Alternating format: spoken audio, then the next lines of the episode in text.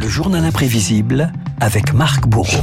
Marc, je le disais, Benjamin Netanyahu en visite officielle à Paris ce jeudi, un dossier brûlant le regain de tension dans l'État hébreu. Et une question, quelle sera la tonalité de cette visite?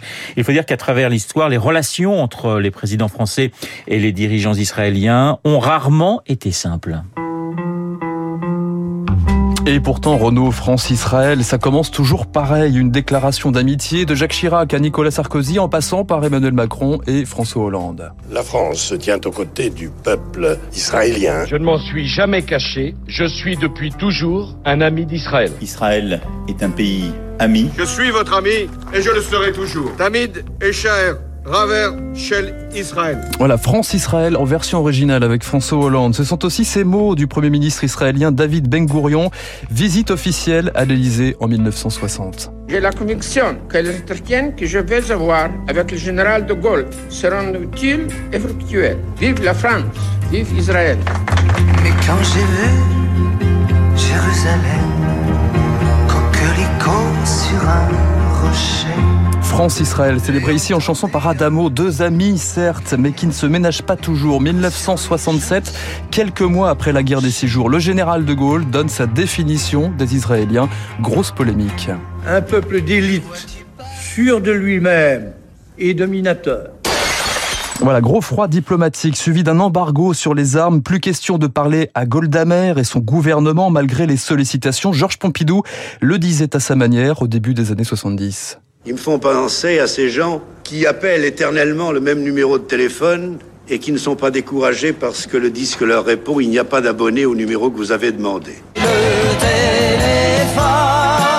Voilà, grosse ambiance hein, donc, Ah oui, entre la France une bonne ambiance entre et. Israël. Exactement, ambiance glaciale, voire indifférence hein, pour Valéry Giscard d'Estaing. Il faudra attendre 1982 et la première visite d'un chef d'État français en Israël pour recoller les morceaux. Nous avons, je le crois, quelque chose à nous dire. François Mitterrand à la Knesset salue un peuple noble et fin, mais défend dans le même temps la cause palestinienne. Le dialogue suppose que chaque parti puisse aller jusqu'au bout de son droit, ce qui, pour les Palestiniens comme pour les autres, peut le moment venu signifier un État. Un État palestinien, le mot est lâché. Mitterrand conserve toutefois l'estime de son homologue à l'époque, Shimon Peres. C'est un homme avec une grande vision, avec un caractère fort. Mitterrand lui-même n'est pas un leader de sens normal.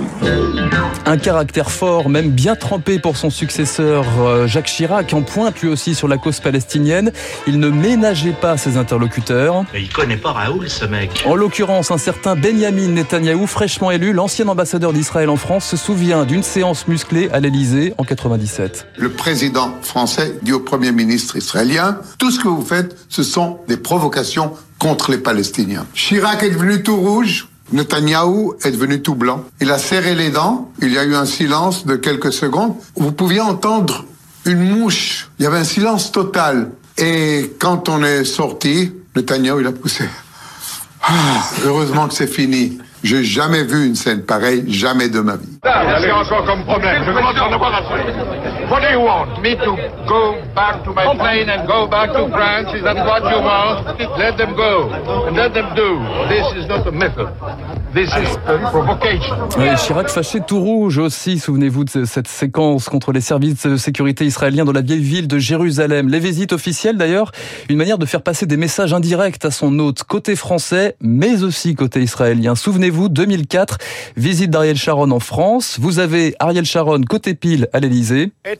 Je suis venu exprimer mon estime et mon amitié pour Jacques Chirac, que nous considérons comme l'un des grands dirigeants de ce monde. Et vous avez Ariel Sharon côté face, quelques heures plus tard, devant la communauté juive de France. Si j'ai un conseil à donner à nos frères de France, c'est tout simplement de venir en Israël le plus vite possible. Early as possible. Nobody has to provoke nobody, okay? So everybody respects the rule. Everybody respect the rule, Renault, et everybody respecte les traditions, surtout séquence très chiracienne d'Emmanuel Macron à Jérusalem. C'était en 2020 cette fois-ci. Des messages, mais aussi parfois des désaccords qui éclatent au grand jour. Décembre 2017, les États-Unis reconnaissent Jérusalem comme capitale d'Israël. Conférence de presse glaciale à la limite du dialogue de sourds à Paris avec Benjamin Netanyahou. J'ai euh, expliqué au Premier ministre ma désapprobation des déclarations récentes du président des États-Unis que la France juge contraire au droit international et dangereuse pour la paix. C'est un plaisir de vous revoir à Paris. Paris est la capitale de la France. Jérusalem est la capitale d'Israël. Elle l'est depuis 3000 ans. Nous respectons votre histoire, vos choix, et nous savons qu'en tant qu'amis, vous respectez les nôtres.